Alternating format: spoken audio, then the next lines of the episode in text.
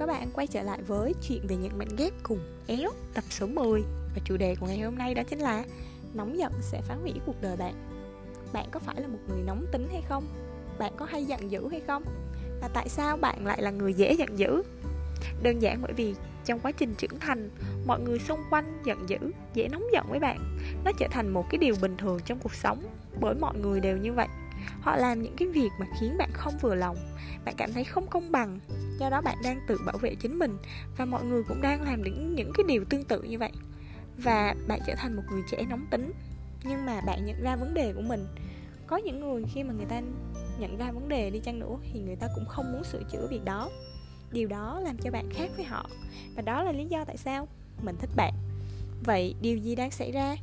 Chúng ta đang mất kiểm soát với những cơn nóng giận của mình mà một khi đã gọi là cơn nóng giận của bản thân mà mình không thể kiểm soát được, thì nó không còn là cơn nóng giận của bạn nữa. Và đừng để con quỷ xấu xa bên trong bạn dẫn dắt bạn. Tại sao bạn lại mất kiểm soát? Bạn đang để những cái phản ứng theo ký ức trong quá khứ điều khiển bạn ngay lúc này. Và đây là cái vấn đề mà nhiều người mắc phải. Mình muốn nói với bạn rằng, khi bạn là người nóng tính, thì bạn đang tự giết chết chính bản thân mình. Cơn nóng giận chẳng có ích gì cho bạn và có thể những cái cơn nóng giận của bạn để giảm bớt căng thẳng ư có thể đúng đó, nhưng mà bạn biết đó, hậu quả còn tệ hơn sau khi bạn xả cái cơn nóng giận của mình ra. Khi mà bạn trở nên nóng giận, chính bạn sẽ đổ bệnh. Vì có một cái nghiên cứu tên là điều kỳ diệu của nước, đây cũng là một cái quyển sách có bán trên thị trường rồi các bạn có thể tìm đọc. Thì nó đã chỉ ra rằng khi mà chúng ta giận dữ hay là có bất kỳ một cái cảm xúc tiêu cực nào khác á, thì các cấu trúc nước trong cơ thể của chúng ta cũng trở nên tệ đi. Và có thể là bạn cũng đã biết rằng cơ thể của chúng ta chiếm tới 70% là nước. Nên là khi các tế bào này được cấu thành từ nước mà các cấu trúc của nước lại trở nên tệ đi thì chúng sẽ dần yếu đi và chết. Khi mà một tế bào chết đi á, thì sẽ kéo theo những cái tế bào khác cũng chết đi và cơ thể của bạn sẽ bị hư hại. Do đó, từ góc độ của sức khỏe thì nóng giận không tốt một chút nào cho sức khỏe cả. Và điều đó cũng xảy ra tương tự đối với não của bạn. Bạn phải suy nghĩ và suy nghĩ bao hàm cả cảm xúc nữa. Nếu như bạn trong trạng thái thoải mái, thư giãn, não của bạn sẽ làm việc tốt hơn. Nhưng nếu mà bạn tức giận, tầm nhìn của bạn cũng trở nên hạn hẹp và giống như là cái cách bạn đang nhìn qua một cái ống hoặc là một cái đường hầm vậy nó le loi ánh sáng hoặc là nó tối đen như mực. Bạn tự cho mình là đúng. Mọi người sợ bạn là do họ sợ con quỷ bên trong bạn, những con quỷ xấu xa và lúc đó không phải là bạn. Hoặc họ có thể không sợ bạn, nhưng sẽ không có ai muốn hay là thích ở gần bạn nữa.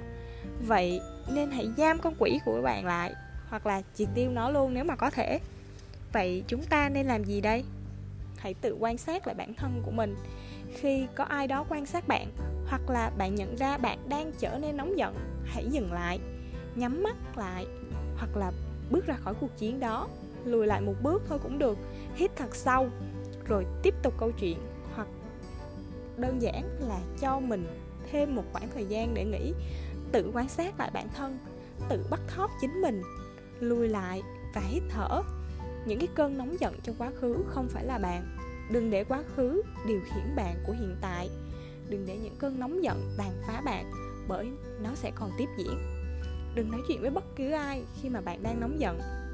Họ, những người xung quanh hay là ngay cả chính bạn đi chăng nữa, không đáng để bị nhận những cái ác cảm hay là những cái xấu xa từ con quỷ bên trong bạn. Và ngay chính bạn cũng không muốn trở thành một người xấu trong mắt mọi người. Và mọi người đáng thấy được một phiên bản tốt nhất của bạn. Và ngay cả bạn cũng vậy. Điều bạn cần làm bây giờ là mở lòng, nhân văn hơn và niềm vui sẽ quay trở lại với bạn. Không khí nó sẽ thoải mái hơn. Mọi người cũng sẽ vui vẻ trở lại với bạn. Và những mối quan hệ cũng sẽ trở nên tốt đẹp hơn. Mọi người sẽ tốt với bạn. Và nếu như bạn là một người lãnh đạo, một người dẫn dắt công ty, mọi người sẽ tự nguyện giúp đỡ bạn và giải quyết công việc thay bạn và rất hiệu quả. Chúng ta luôn tự nguyện làm những cái việc gì đó hoặc là cho dù nó khó khăn đi chăng nữa thì bạn vẫn luôn sẵn lòng làm đối với những người bạn yêu quý.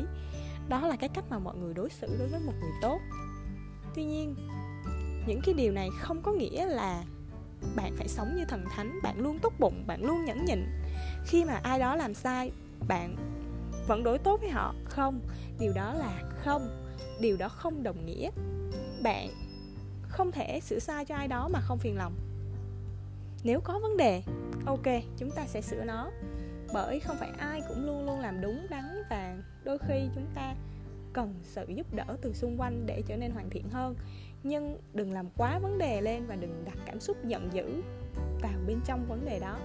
Khi khi mà bạn giận dữ thì họ sẽ ghét bạn thay vì cảm ơn vì bạn đang sửa lỗi họ. Thay vì những cái phương án, thay vì những cái điều bạn chia sẻ, cho dù nó có quý báu thế nào đi chăng nữa, họ cũng sẽ không muốn nghe và họ không trân trọng điều đó. Tại vì đó là những điều bạn nói khi mà bạn đang giận dữ. Có thể có những người vẫn sẽ chấp nhận được sự giận dữ của bạn, nhưng sẽ sớm thôi, họ sẽ rời xa bạn. Và nếu mà bạn thấy giống mình, thì hãy tua lại podcast này để rà soát lại bản thân của mình và cải thiện cái tính nóng của mình. Những cái điều không đáng có để trở thành một phiên bản tốt hơn. Và mình cũng sẽ làm một điều tương tự như vậy.